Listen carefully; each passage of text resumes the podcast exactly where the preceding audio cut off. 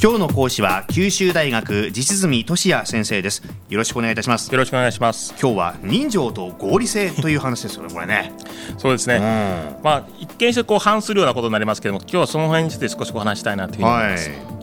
あの西川さんは、窓口に長時間並んで苦労していた手に入れたプレミアムチケットというものを無駄にしないように、はいうん、あるいはこの非常にこう苦労してセッティングした合コンの期間を逃がさないように体調が少々悪くても無理して出かけて、その結果翌日になって本格的に体調を崩したっていうことはありませんか？そうなんですよね、まあ、他にも何でしょうか。試験勉強頑張りすぎちゃってあの当日体調崩しみたいななんかいろいろありますよね、うん、今日はそういった場合の合理的な意思決定について考えましょう。はい私たちが意思決定を行う理由というものはその意思決定を行うことによって将来起こる結果に関して何らかの影響を及ぼそうというためです、うんはい、そのため意思決定に関していくつかの選択肢というのが示されている場合にそれぞれの選択肢によって得られる便益つまりメリットと、うん、そのために費やさなければならない費用コストを考えて、うん。メリットからコストつまり便益から費用を差し引いたその差額、まあ、純便益と言いますけどもそれが一番大きくなるような選択肢を選ぶというのが合理的な意思決定ということになります。はい。はいしたがって意思決定によって変化させることができない事情というものを考慮する必要はそもそもないということになりますし、うんうん、それを考慮すると意思決定が歪むということになります、はい、さっきのプレミアムチケットの例に戻りましょう、うん、この場合においてもうすでにプレミアムチケット自体持ってるわけですから、意思決定の選択肢として与えられているのは体調が悪いのをしてコンサートに行くか、あるいは大事を取って家で休むのかということ2つになります、はいコンサートに行けば大好きなミュージシャンのパフォーマンスに浸れるという高い高い便益を得ることができますけれどもその代わり翌日熱を出して寝込んで会社に迷惑をかけるかもしれない。というコストがあります、はい、得られるその便益と費やすコストつまり、えー、コンサートを楽しむというメリットと翌日会社を休んで怒られるということを比較すると、ひょっとしたらコストの方が大きいかもしれません、はいはい、一方コンサートに行かなければコンサートを楽しむという便益を受けることはできませんが費用も発生しません、うん、ということはひょっとすると合理的な選択肢は具合が悪いのであればコンサートに出かけないで家でゆっくり寝ていようということになります。でもどうでしょうかねそのほらせっくチケット持ってんだから多少体調悪くてもなんか行かなきゃもったいないぜっていう大体そう思いませんか？まあそうですね。それがまあその人情というものなんですけども、うん、それどうしてそういうことが発生するかというと、うん、まあ私が考えるに人間にですね過去に行った行為を記憶してそれを後悔することができるというまあ人間らしい能力があるからということになります。つまり今のケースで言えばせっかく苦労してチケットを手に入れたのにという過去の自分の努力の記憶というのを持っているというのがその非合理的な、はい、その決定をもたらす一つの原因であると思います、はい、さっき言いました合理的な意思決定の条件ってもう一度思い起こしてください、はい、意思決定に関していくつかの選択肢がある場合にはそれぞれによって得られる便益メリットとそのためのコストを考えて、うん、そのメリットからコストを引いた純便益が一番大きくなるものを選びましょうと、はい、これから合理的ですよということです、はいはいはい、今の例の場合コンサートに出かけても出かけるのやめてもプレミアムチケットを入手する際の苦労とかそれにあ費やしたお金というものはもう取り戻すことはできません。はい。つまり意思決定を行う際にプレミアムチケットの入手に費やした苦労とか金額というものを考慮するのはあまり合理的ではないということになります、はい、同じような状況というのは公共事業まあ、橋とか道路とか港湾とかというものの中間評価の際にも発生します、はい、例えば国土交通省や地方自治体では一定期間を経過した公共事業については再評価と呼ばれる仕組みを持っています、はい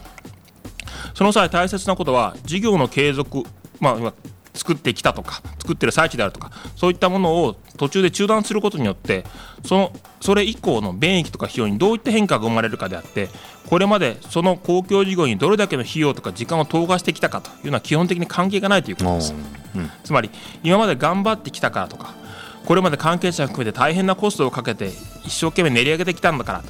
いった過去の事情については今我々が行おうとする意思決定によ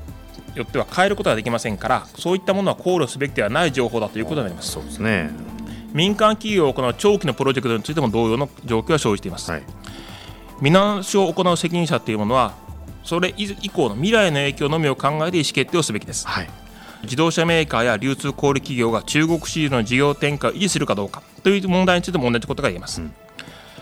一番大切なのは今の時点で行おうとしている経営判断によってこれから得られる利益やこれから発生していくであろう損失の額はどのように変化するか。それがその行動を決める基準となるべきということです、うん、ただしこれは意思決定を行う担当者にとっては大変に辛い状況になります、えー、なぜならこれまでの先人の努力先輩とか上司の努力を無視して考えろと言われてるわけですから、はいはいはい。しかしながら合理的な意思決定を行うためには一見してこのような人情に反するようなことをしなくちゃいけません、ん難しい問題ですが合理的な意思決定が最終的には世の中のためみんなのためになるということを信じるのであれば乗り越えなくてはいけないという壁だと思います。うんまさに本当に壁だなっていうのを実感するねお話なんですけども これキーワードでまとめていただくとどんな感じなんでしょうか？ドイツのことわざにあるんですけどもどうにもならないことは忘れることが幸福だというのがあります。今日のキーワードはこれにしたいと思います。どうにもならないことは忘れることが幸福だという。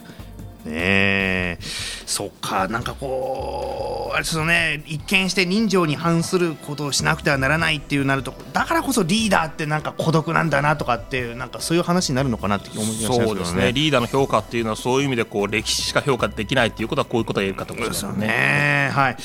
えー、今朝は九州大学実住俊也先生でした。ありがとうございました。ありがとうございました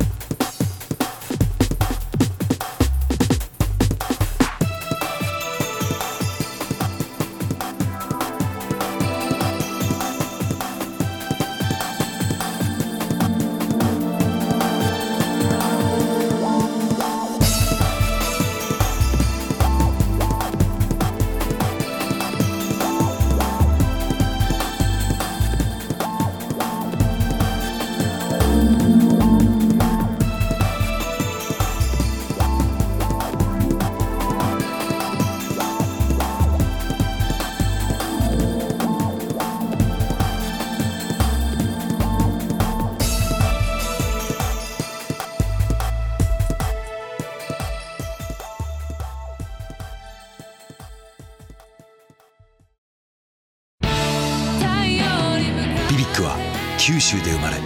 九州の人たちに光を届けています。九州のお客様が光り輝くように。それが QTnetの変わらない思いです。キラキラつながる QTnet。